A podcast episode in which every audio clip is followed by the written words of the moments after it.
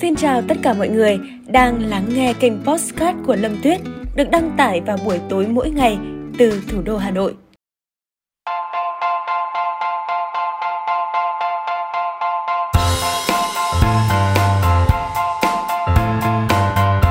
Quay trở lại với Postcard tập ngày hôm nay, chúng ta sẽ tìm hiểu câu chuyện về một cô gái ở Mỹ. Cô gái nặng 100kg chuyên chinh phục đường chạy trail chạm mốc cân nặng 100kg, Myrna Valerio vẫn là runner quen thuộc ở nhiều chặng trail thử thách. Cô nỗ lực để phá vỡ định kiến, người béo không hợp với chạy bộ. Trên các phương tiện truyền thông, Myrna Valerio được nhắc đến dưới hình ảnh một người phụ nữ có thân hình mập mạp, nhưng vẫn cần mẫn chinh phục những chặng trail khó khăn. Nỗ lực tập luyện để truyền cảm hứng vận động thể thao đến với cộng đồng. Chuyên trang Runner World từng có bài viết kể dài về quá trình nỗ lực, về quá trình nỗ lực của cô từ mặc cảm về thể hình bản thân đến nỗ lực sải bước để trân trọng cơ thể và lan tỏa thông điệp ai cũng có thể chạy bất kể ngoại hình của họ như thế nào.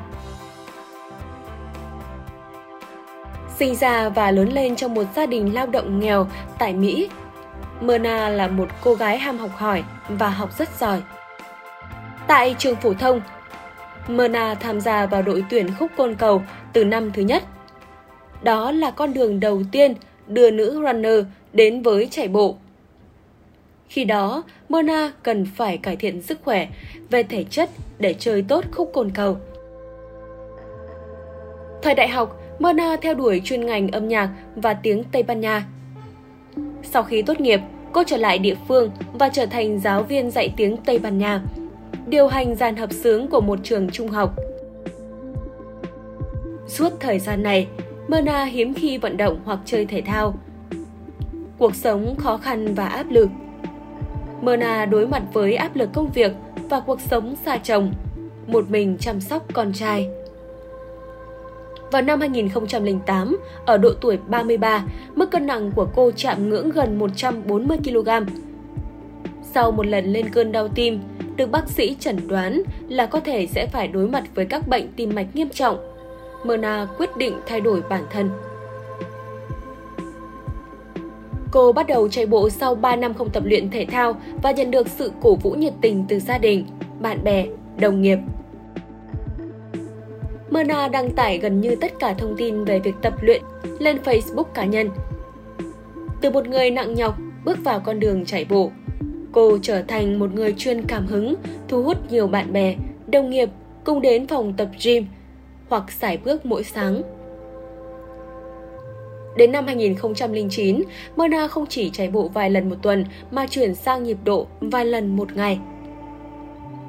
Tất cả những gì tôi làm là chạy, cả sáng cả chiều. Đôi khi tôi trốn việc nhà chỉ để được sải bước trên máy. Niềm yêu thích sải bước được vận động viên đưa ra Mona chinh phục từng dấu mốc 10 km, 21 km, 42 km và sau đó là các cung đường dài chạy trail. Cô gái nặng hơn 100 kg đã chinh phục thành công 9 giải marathon và 10 giải đường dài xuyên rừng. Cự ly dài nhất mà Mona từng trải nghiệm là 100 km. Mina từng được Purnell School mời làm huấn luyện viên chạy bộ. Cô bắt đầu dạy học sinh cách để biến môn thể thao này trở thành một phần của cuộc sống.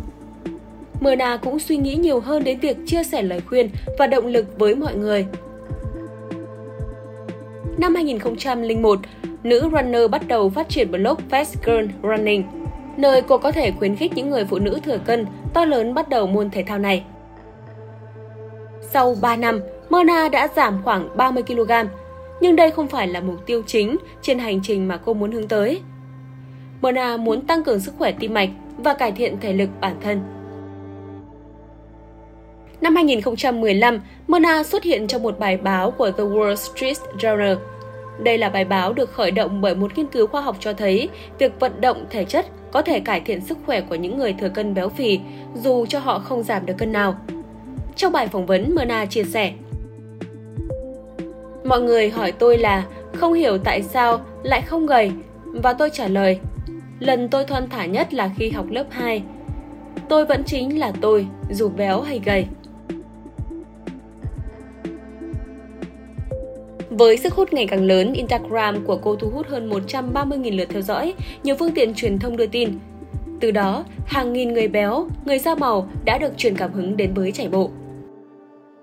Mona sẵn sàng thừa nhận nét đặc biệt của mình trong giới thể thao. Tôi được chú ý bởi tôi có một ngoại hình không bình thường. Nếu ai đó béo và chạy bộ, họ đều được cho là hướng tới việc giảm cân, thay đổi ngoại hình. Nhưng với tôi, chạy là biểu hiện của tình yêu. Tình yêu đối với cơ thể và cảm xúc, thể chất và tinh thần. Mina hướng tới sử dụng hình ảnh bản thân nhằm phá tan đi những định kiến về các vận động viên chạy đường dài. Mona chỉ ra rằng Hình ảnh các runner thường thấy qua quảng cáo hay tạp chí đều không đại diện cho số đông. Nếu bạn thực sự nhìn vào người tham gia bất cứ cuộc marathon nào, bạn sẽ thấy sự đa dạng về màu da, sắc vóc và lứa tuổi. Hiếm có ai tưởng tượng hình ảnh của một người phụ nữ hơn 100 kg như tôi có thể chạy băng rừng hàng chục km. Nữ runner nhấn mạnh. Trong cuốn sách xuất bản vào năm 2017 với tựa đề A Beautiful Works in Progress, Myrna viết từng cảm thấy xấu hổ vì quá béo, từng muốn che giấu bản thân, từng bị nói là không hợp với chạy bộ, sống một cuộc đời không lành mạnh và không có mục tiêu. Nhưng tất cả đều sai, tôi có một cơ thể tuyệt vời và khỏe mạnh. Nó linh hoạt và nhanh nhẹn. Nó có thể đưa tôi vượt đường với 100 km leo lên và đi xuống những ngọn núi. Nó có thể sinh ra một em bé và sống sót sau nhiều lần gãy xương. Nữ runner chia sẻ một cách đầy tự hào.